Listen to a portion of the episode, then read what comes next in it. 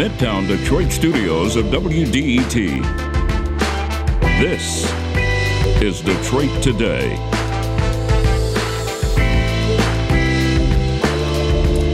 Tom Barrett is a state senator from mid-Michigan who has made a name for himself opposing many of Democratic Governor Gretchen Whitmer's actions.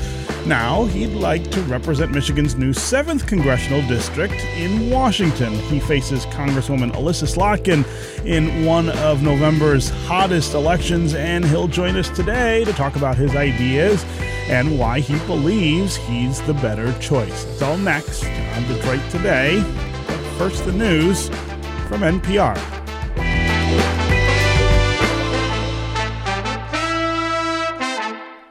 Detroit Today is supported by Michigan School of Psychology in Farmington Hills, educating psychologists today who will transform our world tomorrow. Learn more at m s p dot e d u.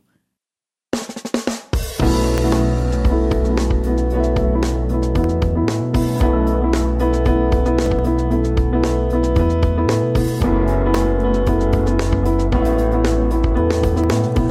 day and welcome to Detroit Today on one oh one point nine W D E T. I'm Stephen Henderson, your host, and as always, I'm really glad you've decided to join us.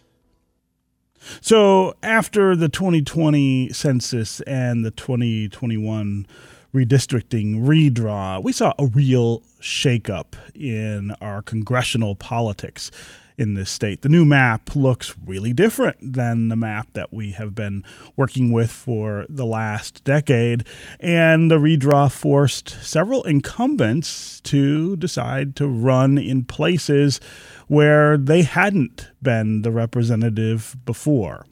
The new maps also produced certain races that are going to be, I think, a lot closer than the races that we saw over the last ten years with different districts.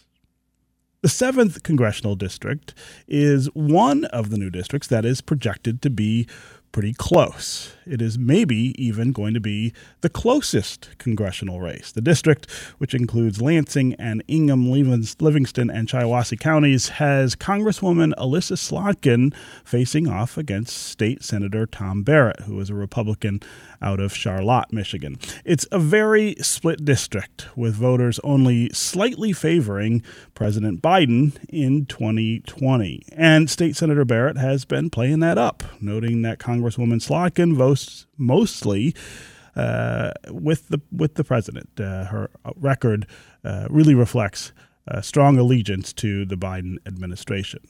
But while Slotkin and Barrett are really different on politics, they have some similarities as well. They both have experience dealing directly with the country's national security apparatus, and both want to expand the amount of money we spend on the nation's military budget.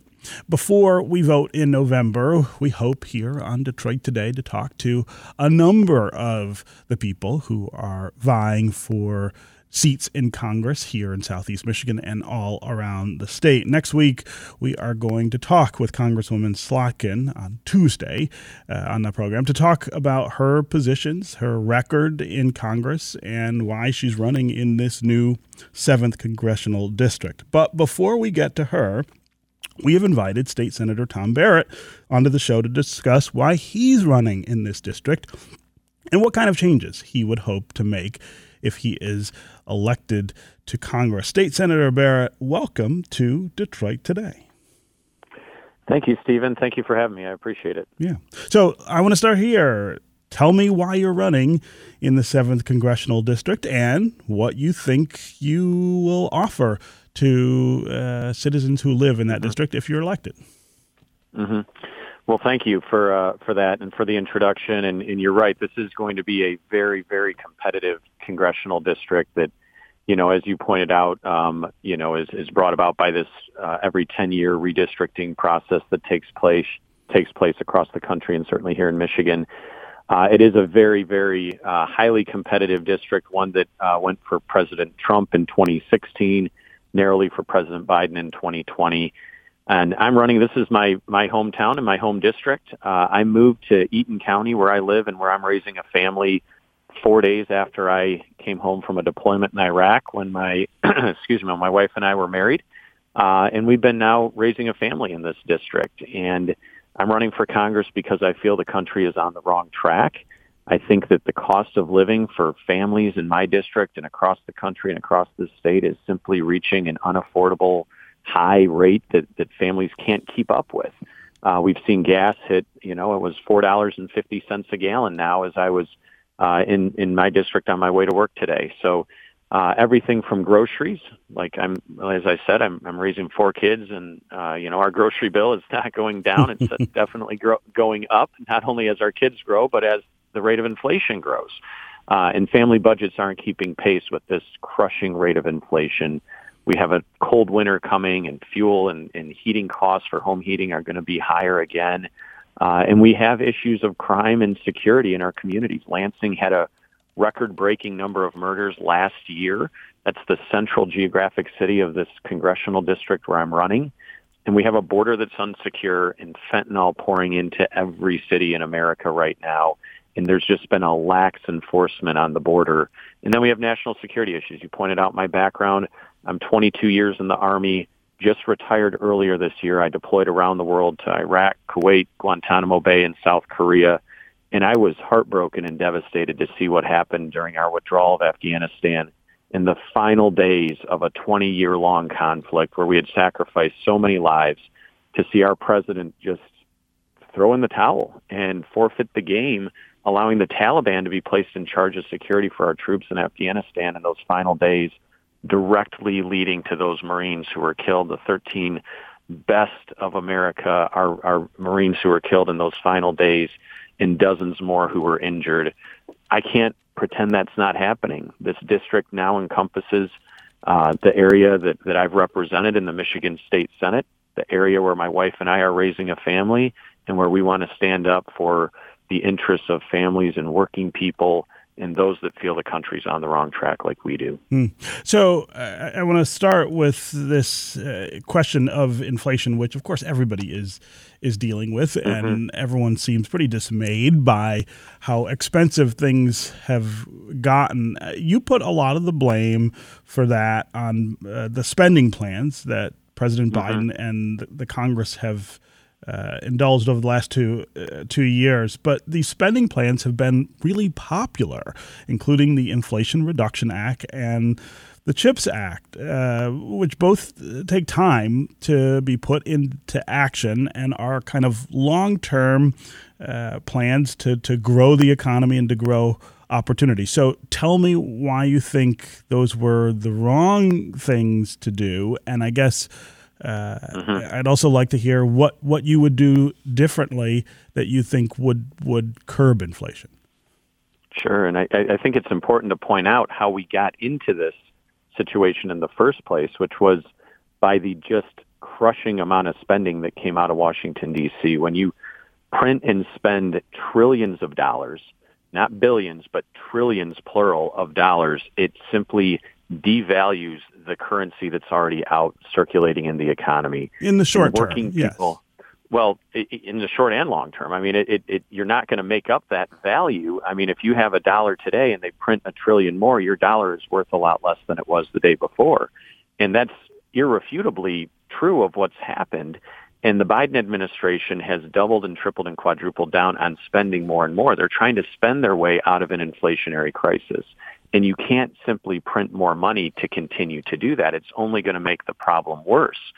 Even their Inflation Reduction Act that they, you know, claimed was going to solve all these problems, economists point out that it is not going to have any effect on inflation. In fact, Alyssa Slotkin, my opponent, admitted that it's not going to have any effect on inflation. So they call it the Inflation Reduction Act. And the, those that even voted for it said, yeah, it's not going to reduce inflation. So to me, we have to simply stop. We got to start by stopping the bleeding of what's causing this problem in the very first place, which is the out-of-control spending coming out of Washington, D C. They spent money on just reckless things, luxury golf courses, bailouts for different things, stimulus checks for people in federal prison, things that just did not make sense, that pumped more money into the economy. On top of that, in the Inflation Reduction Act, they added eighty-seven thousand new I R S agents that are going to go after working people and small business owners in our country to mete out a pound of flesh against well, the, the, the I R S to... the I R S money is actually going to go to people who pro- most of it's going to go to to help process returns faster than we are. I mean, they, they haven't grown that in a long time. I want to I want to. Get you but they a, are going to add new, new enforcement They'll add some agents new enforcement agents as well, but you're a law and order guy, right? People who don't pay their taxes should be uh, should absolutely. be held accountable. But do we need more I R S agents than we can fit into Spartan Stadium on a sold-out Saturday afternoon? I mean, they say that they want to chase the billionaires with these I R S agents. There are seven hundred billionaires in the United States.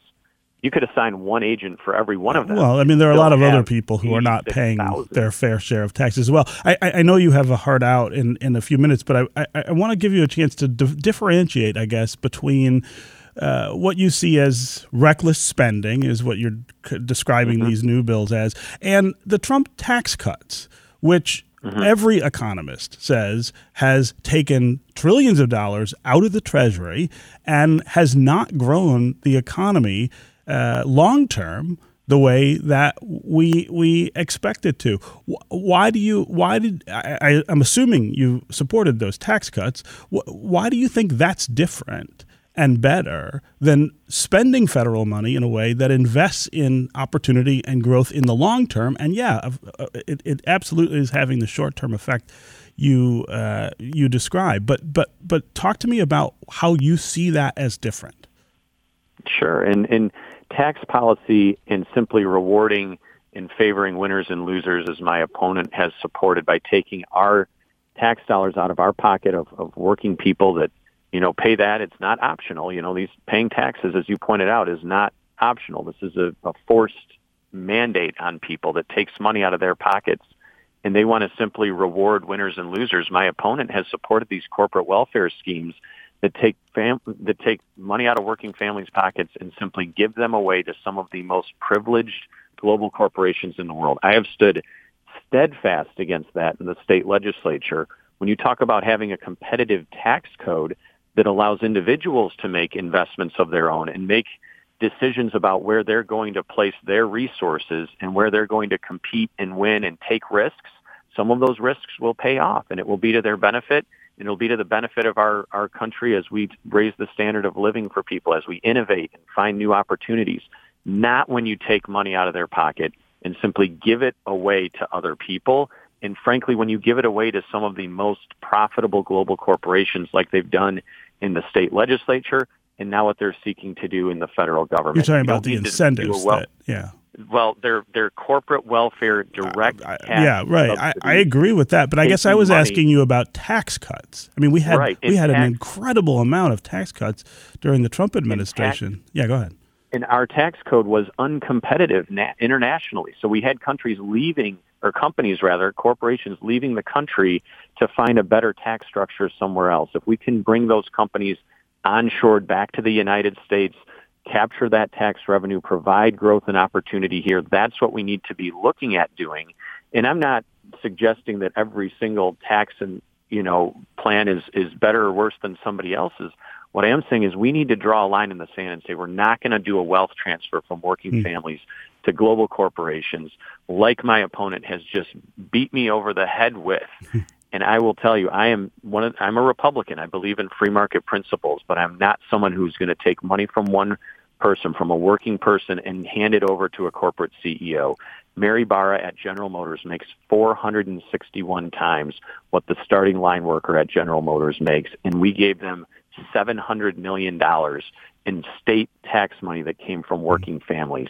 It equals over one hundred sixty thousand dollars per job that they're going to create, and the workers in those jobs are only going to make forty-six thousand dollars. Yeah, I, you, so you'll how get is no that a value proposition. You'll get no argument from me about, about that kind of policy. I, and, and again, and again, I know attack they've had against me. Yeah, I, I know you've got you've got a hard out, and I want to respect that. But but uh, I, I do want to ask you about uh, recent accusations by the group End Citizens United. Uh, that says you spent forty thousand dollars of your state campaign funds on your federal campaign, and that's a violation, they say. Uh, I, I want to give you a chance to respond to that accusation. Sure. No, I appreciate the question. It's a frivolous accusation uh, launched by a group that's endorsed and contributed to my opponent. Um, like a lot of candidates, you even pointed out in your introduction, there was a lot of uh, change up in the redistricting process this mm-hmm. year in Michigan. I was looking at, you know, what that effect was going to have in the district that I live in and represent, and what type of uh, outcome that was going to have. I, I had a uh, uh, advisor that I hired to look at that, who had who had been through the redistricting of a similar nature in California that also has a redistricting commission. This was the first time in Michigan's history we had ever gone through this. Uh, so I was seeking good counsel to to help, you know, help me figure out how this process was going to play out, what effect it was going to have. Um, you know, it's it's it's really just a frivolous complaint launched against me by my opponent and those that support her to, you know, distract from the issues of, of you know, a, a failing economy, soaring gas prices, and other challenges that we're seeing in the country that people really care about deeply. Last question. Uh, we've seen a lot of doubt cast on the electoral process unfairly, most of it unsubstantiated. Candidates saying, hey, even after the election's over, saying, hey, I didn't actually lose because there are all these votes that were cast that don't count, or all these other votes that didn't count. And uh, I, I wonder if you can commit to accepting the results of this election uh, one way or another, absolutely. If you win or if you lose. Absolutely. Yeah, absolutely. I'm very comfortable with the people of this district making their decision, going to the voting booth, casting their vote, and selecting their next member of Congress. That is absolutely something that we have to uh, respect, and I respect the people's decision. Um, I'm confident that, you know, given the, the contrast between myself and my opponent, that the people of this district are going to look for a new direction, because we're heading down the wrong path right now, and I, I completely respect their decision. Um, and, you know, we're gonna we're gonna have this campaign. It's a spirited. Uh, we're down to just less than five weeks to go. We're yeah. getting into the narrow getting end close. Of the funnel here, yeah. and uh, and we know that there's a lot on the line. Uh, and both sides are, are aggressively campaigning, and, and you know that's that's a good thing for democracy to have these differing opinions and for people to be able to engage in. and uh, voice their opinion and, and, and you know, uh, speak with their vote. And so I, I absolutely respect that. Okay. All right. Tom Barrett, uh, a state senator and aspiring congressman from the state of Michigan. I really appreciate you coming on to talk about your plans for the campaign. Thank and you for having you win, me. Uh, good luck with the rest of the campaign. Thanks so much. I appreciate it. We're going to take a quick break, and when we come back, we are going to stay here in Michigan, but we're going to pivot to talk about the real struggle facing caregivers right now. A recent uh, Detroit News report really dug into those challenges and defines a breaking point, really, that caregivers are so close to here in the state of Michigan. Stay with us for more Detroit Today.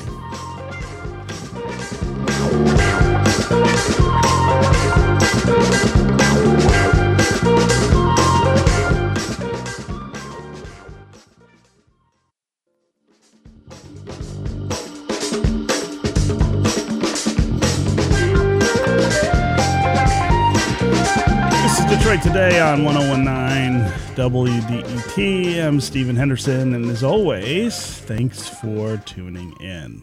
Michiganders are aging, and they are aging all over the state, but they are particularly getting older on average here in southeast Michigan. Wayne, Oakland, and Macomb counties are seeing our population age Uh, in much more dramatic ways than in the rest of the state. And that older population really needs help. We've never fully had uh, self-sufficient kinds of support for the aging population. We demand care from those around us to help us through life. And while that may be scary for some, it's a perfectly normal transition. But that's not how it's treated. In this country, we do so little to help people who need care and to help those who are tasked with giving care. Caregivers get less money, are often not unionized, are not valued for the care that they're providing, and in many cases end up working for free. And so a lot of them can't afford the care that they are giving. Caregiving takes a toll, and like everything else, the work disproportionately falls on our most vulnerable. Women, and particularly women of color, are tasked far more often with providing care than other members of our population. A new Detroit News report titled "Caregivers in Michigan Are Reaching a Breaking Point" shines a light on how these folks are struggling and trying to make it through in Detroit and the metro area. The piece delves into the inner lives of caregivers and by doing so asks, why do we have the system we do? Why don't we provide more care for the people who are offering care to others like they do in so many other wealthy countries? To answer this, we've got the two reporters who wrote about caregiving in Michigan for the Detroit News with us. Haley Harding is a data reporter for the Detroit News. Haley, welcome to Detroit Today. Thank you so much. And also with us is Sarah Rahal. She is a city reporter for the Detroit News. Sarah, welcome to Detroit Today. Thank you for having us. Yeah. So, Haley, I'll start with you. Uh, tell us how bad this is. Draw us Uh, a picture of the caregiving situation here in Michigan. How much are they struggling? What is the scale of this crisis? I mean, I think that if you talk to any caregiver who is really putting in the hours and putting in the work here, I think they, they can very easily tell you that it's it's it's bad. Okay, from what we know, um, as you are, have already said, caregivers, particularly looking in Metro Detroit, the, um, the survey we did looked at five hundred caregivers um, in Metro Detroit and another five hundred in Western New York. Um, and what we found is that, as you said, caregivers are disproportionately women. They're disproportionately people of color. A lot of these people are, you know, spending money they don't have. The average caregiver is spending more than seven thousand dollars to give care. And a lot of them are just exhausted. Okay, they're they're paying out of pocket for things. They are working full-time jobs to keep their families afloat outside of giving care. It's it's an exhausting task. Hmm. And this has been made a little worse uh, by some of the uh, some of the policy decisions that we've made over the last couple of years. Uh, Haley, talk about why this isn't getting better and how it's getting worse. So a lot of the issues that we face in Michigan come from the fact that um, seeing is that people have a hard time accessing resources, and when they do access resources, they might not necessarily be the best resources for that particular person. Like, we have systems in place, um, like private groups that Sarah has written a lot about, um, that can support people, but a lot of times, like, those groups can't like cover every every need. And so that what we found is that other states maybe have more comprehensive programs that are the result of investing a lot of money for a long time into taking care of, it's not only our aging population, it's adults with disabilities, it's um, a variety of, like, statistically speaking, we know that every person at some point or another is either going to be giving care or needing care. And other states such as Washington and Minnesota have done a great job of recognizing that and funding solutions for that, like that are taking care of caregivers, acknowledging the problems, creating support groups. Um, and some some of that stuff we're just not seeing here in Michigan. Hmm. Uh, Sarah, as I said in the open, caregivers are disproportionately women, poorer people, and of course, people of color. Uh, let's talk about what the day-to-day looks like for the people who are providing that care. What kinds of situations do they find themselves in? Uh, they work part-time or full-time and then take, a f- take care of family members the rest of the time. Uh, give us a sense of how this works.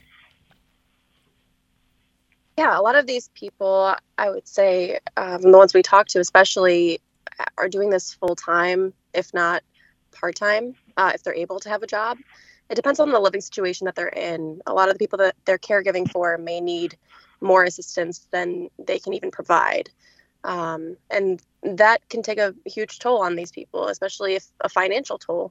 Um, if they're not able to work, uh, they are possibly utilizing whatever Social Security benefits that um, senior may have to take care of them. And in other cases, that may not be enough, uh, especially if you're dealing with a, um, a senior who has dementia or Alzheimer's. Um, that can take not only a financial toll to receive help, but an emotional toll on yourself, uh, as many caregivers that are in home are related to that person. Um, you know, they didn't choose to have this happen to them, but also they did step up to the plate and are doing what they can to take care of them. Um, this means that a personal sacrifice in their own life to not be able to leave the house whenever they want to. They need a, a babysitter almost to make sure that that person doesn't fall or get up and try to change themselves, um, or so forth, or even start cooking. Uh, you know, potentially people who have um, dementia don't remember what day it is, and um, it's it can be very, uh, I would say, taxing on them, but also require a daily um, routine that they will establish once they get into the habit of caregiving. Yeah. Yeah. I'm talking with Haley Harding and Sarah Rahal. They're both uh, reporters at the Detroit News, uh, responsible for a recent uh, report titled Caregivers in Michigan Are at a Breaking Point. Uh, we're talking about that breaking point, the stress and pressure that is on people who uh, provide care, oftentimes for free, uh, sometimes to family members, uh, in, in an environment where the population is aging and more people need care. And at the same time, of course, uh, our institutions uh, are not uh, providing the support for that aging population or for the people who provide the care. Uh, we want to hear from you during the conversation as well. Uh, call and tell us if you are a caregiver or a care recipient here in Michigan. Uh, what kind of assistance uh, do you need? Tell us about what your pay is like. Are you paid at all? Uh, do you have any supports to help elders or children in your family? And what would help you out? What kinds of policies would you support uh, that would give you more uh, to lean on, more to sort of buttress this care that you are providing? Especially want to hear from folks who are in the situation where they're providing care for an elderly uh, relative. Uh, more and more people, uh, I think, find themselves in that position and and have few choices about what that care looks like or how to provide it. Uh, there isn't often money to be able to do it, so you end up doing it yourself. Give us a call and tell us what that looks like on a day-to-day basis. As always, the number here on the phones is three one three, five seven seven, one zero one nine. That's three one three, five seven seven, one zero one nine. You can also go to Twitter and hashtag Detroit Today, and uh, we can work you into the conversation that way. Uh, before we get to uh, to our listeners, uh, Haley, I, I, I want to talk about why we don't have supports for caregivers like you find in other wealthy countries. I, I mentioned in the open that, you know, if you go almost anywhere else in the Western world, this looks really different. What is it that's holding us back here? Um, I think one of the biggest things is that uh, in my conversations with leaders in other states, that is that they've just noticed that if sometimes it seems that leaders try to, and this is not just Michigan, this is happening all over the country, um, Minnesota and Washington State are at the top of like A A R P's caregiving rankings, um, but we're seeing this all over the country, that, that the states just aren't prepared to support caregivers, they are not support prepared to support those receiving care. Okay, and the, res- the the problem here is that a lot of times states, I, I guess, are just hoping the problem goes away. Um, I don't I don't understand really the logic behind that, because we know we have an aging population in the United States. We we know that, like I said earlier, um, every person at some point in their life is likely to be in a position where they are either giving care or receiving care, or perhaps some combination of both, um, and not acknowledging the problem and not working towards solutions on the problem does not make the problem go away. Um, and we're seeing that time and time again, that states are choosing to focus in other areas. And there's a lot of important things to consider, obviously, when you are building a, a budget for a government or whatever. But I think it would be to the benefit of of everyone um, to acknowledge what caregivers do as well. Because as we know, caregivers are, and I can say this for Michigan, A A R P has estimated that in Michigan, caregivers do fifteen point one billion dollars worth of work every year, hmm. which is the result of one point one billion hours of caring, okay? And that's just between one point three million people, okay? Caregivers who are unpaid and are doing this work are putting billions of dollars into our economy. We know this, and we know that if they stop doing that work, these people have to go somewhere, okay? They, they would maybe, maybe some of these loved ones would go to nursing homes or maybe a variety of other places. But if we do not support this, like, effectively billion-dollar, I, I don't want to call it an industry. It's not an industry, but it, it's billions of dollars for our economy that people are doing for free. If we don't support them, they're going to burn out, and they're not going to be able to do it forever. And that's not fair or right for anyone. Yeah, yeah. Okay, uh, we are going to take a quick break, and when we come back, we'll continue this conversation with Haley Harding and Sarah Rahal. We'll also get to you on the phones and on Twitter. Alberta and Felicia in Detroit, you're going to be up first. Uh, there are other calls coming in already, but if you want to join, three one three, five seven seven, one oh one nine is the number here on the phones. That's three one three, five seven seven, one oh one nine. You can also go to Twitter and hashtag Detroit Today. We'll be right back with more Detroit Today.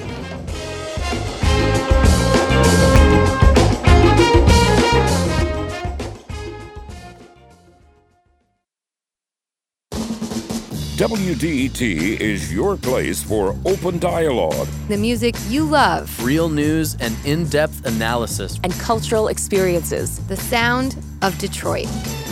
ten nineteen W D E T is your public radio station.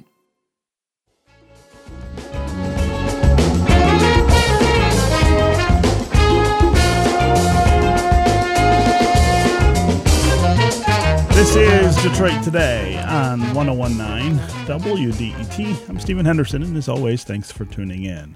Our guests right now are Haley Harding and Sarah Rahal. They're reporters for the Detroit News, who recently wrote a report called uh, Caregivers in Michigan Are at a Breaking Point. That's what we're talking about, is uh, caregiving as uh, the population here, especially in Southeast Michigan, continues to age quite a bit, and people need Uh, need more care than they used to. Who's providing that care? Are they being paid? Are they being paid fairly? Do they have the kinds of job protections and support that would make sense for people who are taking care of uh, our aging population?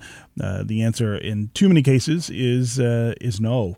Uh, lots of people just kind of handling this on their own.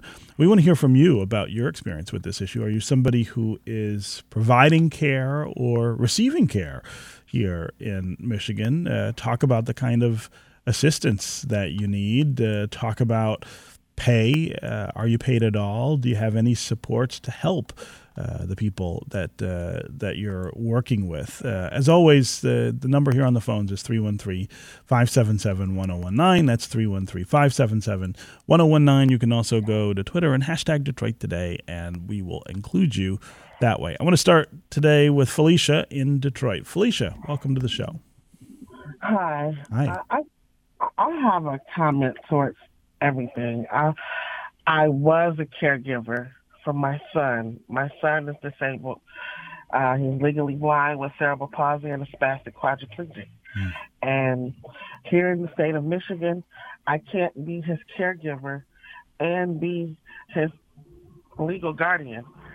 And because of that fact, I can't live off of his seven hundred fifty dollars a month check, which meant I had to put him in a home so that someone else can care for him, mm. so that I can get out here and be able to, excuse me.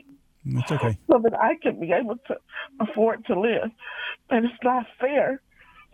My son is thirty years old, and he's in a home being taken care of by someone else, when I would love to be the one to take care of my own son.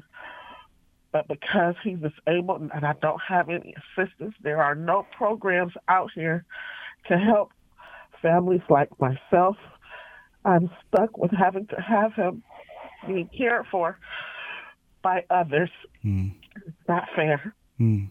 Fel- Felicia, I, I, first of all, I'm very sorry about that situation. And obviously we can all hear uh, how emotional this is for you, and, and completely understand and, and empathize. I, I, you said something at the beginning that I guess I don't know enough about. Um, you said that you're his legal guardian, which means you can't be his caregiver. Can you can you talk just a little more about what that means? Sure. So when someone is disabled and they can't they can't make decisions on their own, they have to have a legal guardian that's appointed by the court. Mm-hmm. So here in Michigan, because of the fact that I'm his mother, I and I can't be his caregiver and get paid to be his caregiver and be his legal guardian. I see. I can be his. I can be one or the other. I can't be both.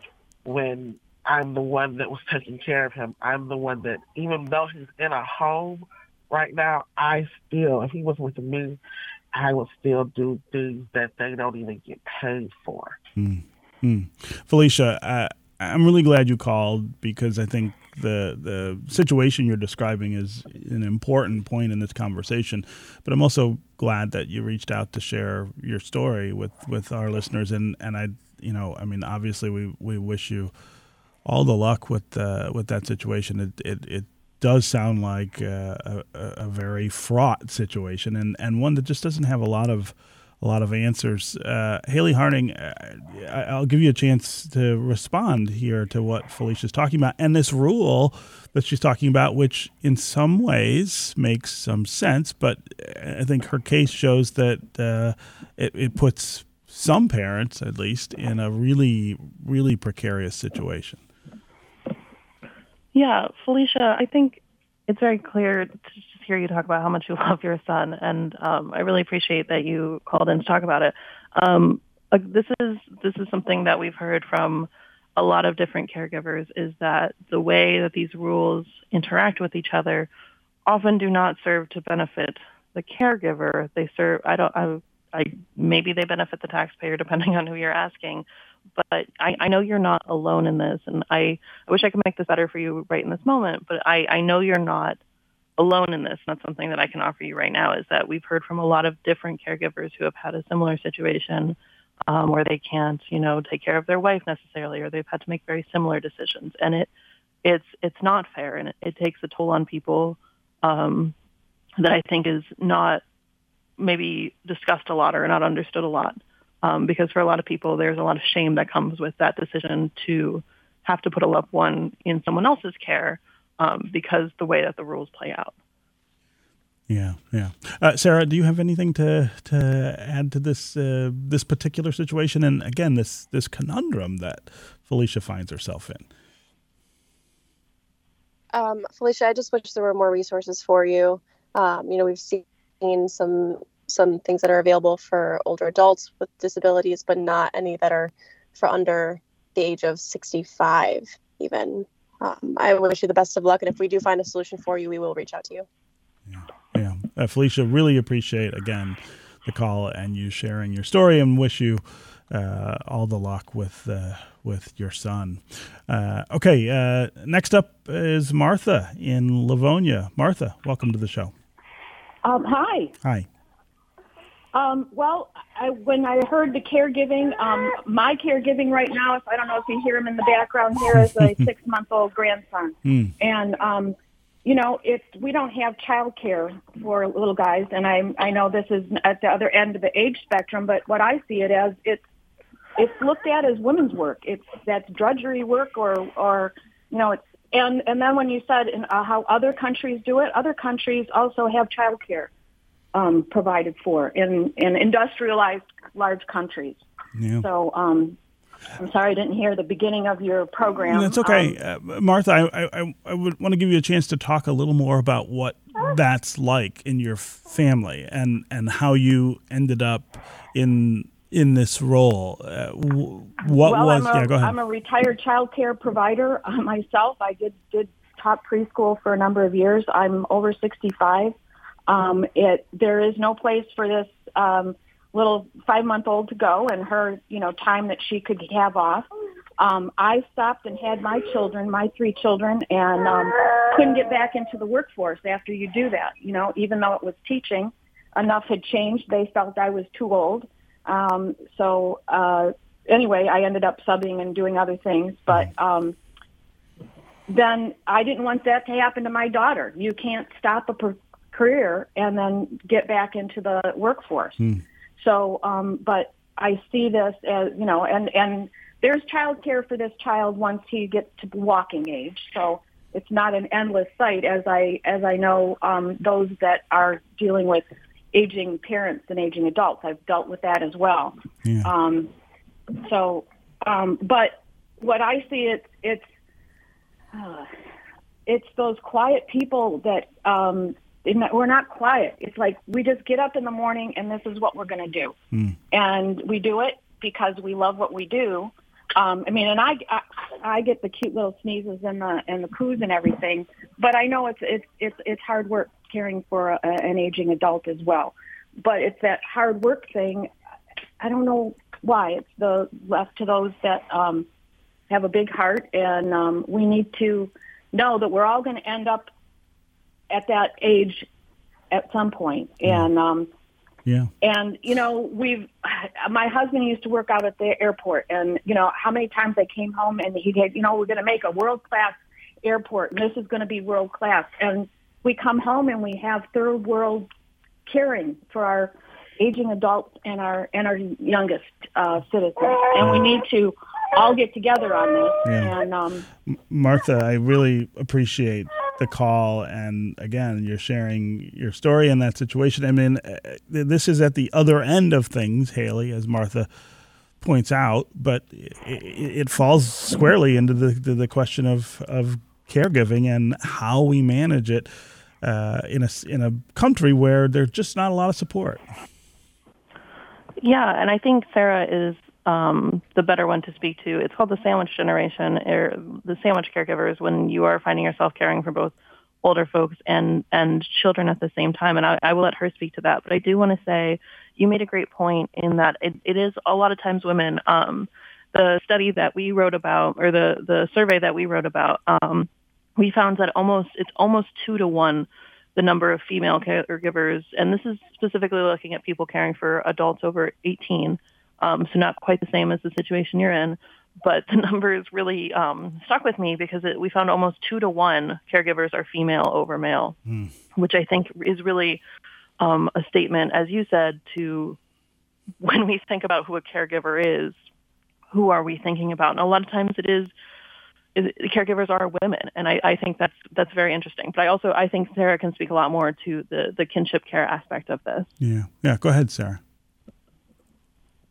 You know, Martha, I'm so happy you called in, because when we first started working on this story, it was almost like kinship caregivers ran to our door, if that makes sense. Um, do you remember? Do you, have you ever been familiarized with the term kinship caregiver? Has anyone called you that? I think uh, is Martha. Oh. Martha, are you still there? Sorry. Yeah, I'm here. I just uh, I don't remember the. I, I don't recall hearing kinship care. Yeah. Mm-hmm. So the, part of the problem is that a lot of, uh, you know, people don't even recognize that kinship caregiving is a thing. Um, that you don't have to just caregive for older people, but you can also caregive for people who um, you didn't birth. The people that you know just kind of ended up on your doorstep, and excuse me, you stepped up to take care of them, and people like yourself need support as well, because like I said, you didn't ask for this. Um, you did step up to the plate and take the financial burden off of our foster care system, and you should be compensated for it. So,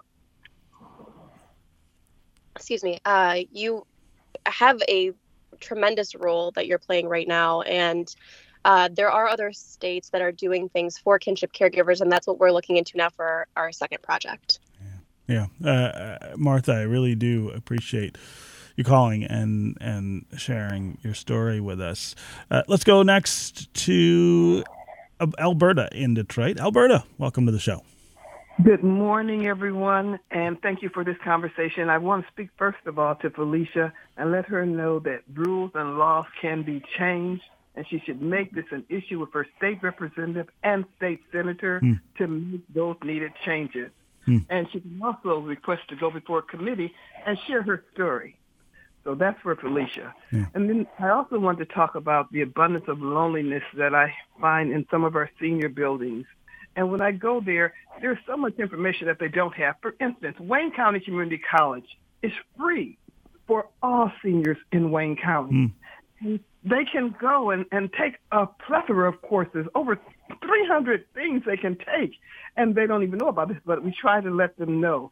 Also, seniors, I find, must stay active, must find laughter, joy, and fun in life. At Mac Alive, the organization that we founded, my family, over on Fisher and Mac, every Thursday we open our doors with a speaker and healthy lunch for any senior that wants to come. We also will be going to the Apple Orchard. We go to the D I A, the Detroit Historical Museum, uh, the M A A H, um, and Frank and Move. It's uh, all about staying engaged, staying active, if you want to stay alive. Yeah. Yeah. Alberta, I really appreciate, uh, of course, the call and and the information. I mean, the, the idea of the things that are available for seniors to do and, and participate in, that's really important. And your your point to Felicia about the potential for policy change, that's really important. And, and sometimes we think uh, it's harder Um, than than just getting people together to, to advocate for that change, but but it really is uh, it really is possible uh, when people work together. Uh, let's go next to Adam in Southfield. Adam, what's on your mind? Hey, good morning, Detroit. Hey. Um, so my mom has uh, been living with M S for around thirty years, and she's in a nursing home now. But while she was still living at home, uh, we found a program called the Medicaid Waiver Program, and it's It's for lower income people. Um, and the whole concept behind it is if you qualify for Medicaid, you can get on this, it's usually a waiting list, uh, but once your name comes up, uh, Medicaid comes in and they assess your needs. And, you know, normally it has all kinds of caps on what you can get from Medicaid for that kind of in-home help.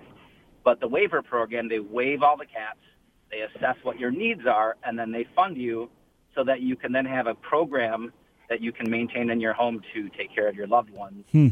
uh, and keeping them at home. And for our family, it was a it was a game changer and a lifesaver. Um, it enabled my mom to live independently for probably ten years longer than she would have been able to. And, you know, we found out about this program from a friend of my mom's through one of her support groups for M S. But the reality is when you're going through these kind of um, caregiving, when you're in these these positions where you need help in your home and things, um, everybody goes into it blind. You don't know what your, you know, what are the resources that are out there. And so you need those places. Like we found a lot of help from the Area Agency on Aging, um, you know, but those resources to help you navigate that stuff, because there is help and stuff out there. You know, for Felicia, that might be a solution to help her uh, with her son, um, you know, but mm-hmm. if you don't know, you don't know. Right. So, Right. Just wanted to bring that up and Adam, put that on the radar. Adam, uh, great information, uh, and I'm glad you called uh, to share it. That that is one of the, the, the issues too, is knowing what is available, where to access it, and, and you know how to make things uh, easier where you where you can. I quickly want to go to Lee in Grosse Pointe. She's got an important question. Lee, go ahead. Hi. Uh, yeah, I'm hearing a lot about. Um, policy change and what other states are doing, and all this sounds wonderful. However, I'm not hearing what the policies are. I'm not hearing how they're funded, and we need to get down to brass tacks. My father died with Alzheimer's. It was hideous. Thank goodness he did have enough income to be able to support a nursing home, which wasn't the best care for the money, by the way.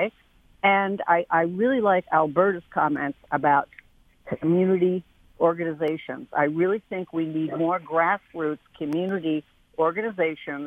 I I am retired. I would willingly, you know, participate in such a thing, mm. but they're not being put out there that I can that I that I've noticed. Yeah. And I think that's a wonderful way to go. Yeah, but Lee, Lee, I, I don't want to cut you off, but we're going to run out of yeah. time, and I want to give our guests a chance to, to answer. Haley Harding, we weren't talking about other states necessarily. We were talking about other countries, but maybe there are other states doing this. G- give us a sense of pay and cost and how uh, other people are able to do this.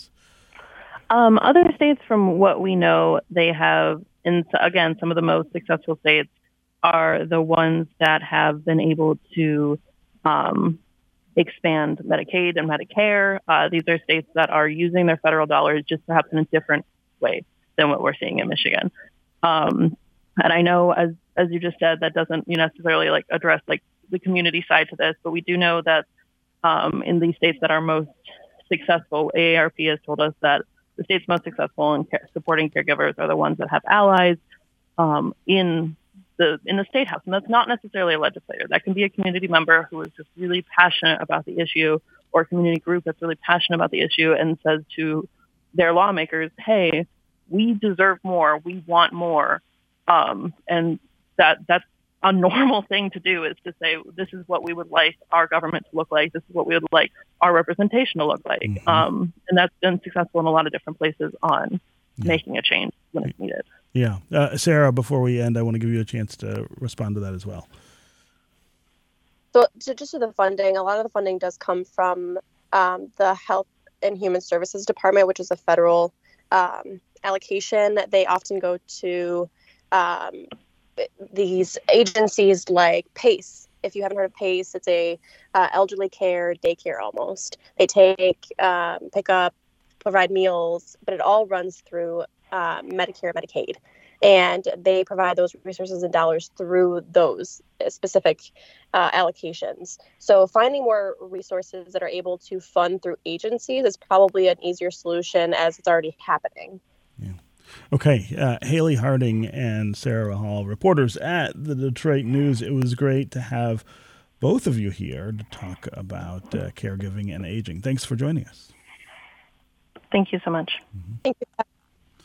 Okay. That is going to do it for us today. Come back tomorrow when we're going to continue talking about the upcoming elections here in Michigan. We're going to discuss the ballot proposals that Michiganders will be voting on for the midterms. Three of them on the ballot here in the state. We'll learn what they are, what both sides are on the arguments, and uh, hear from you about how you're thinking about them.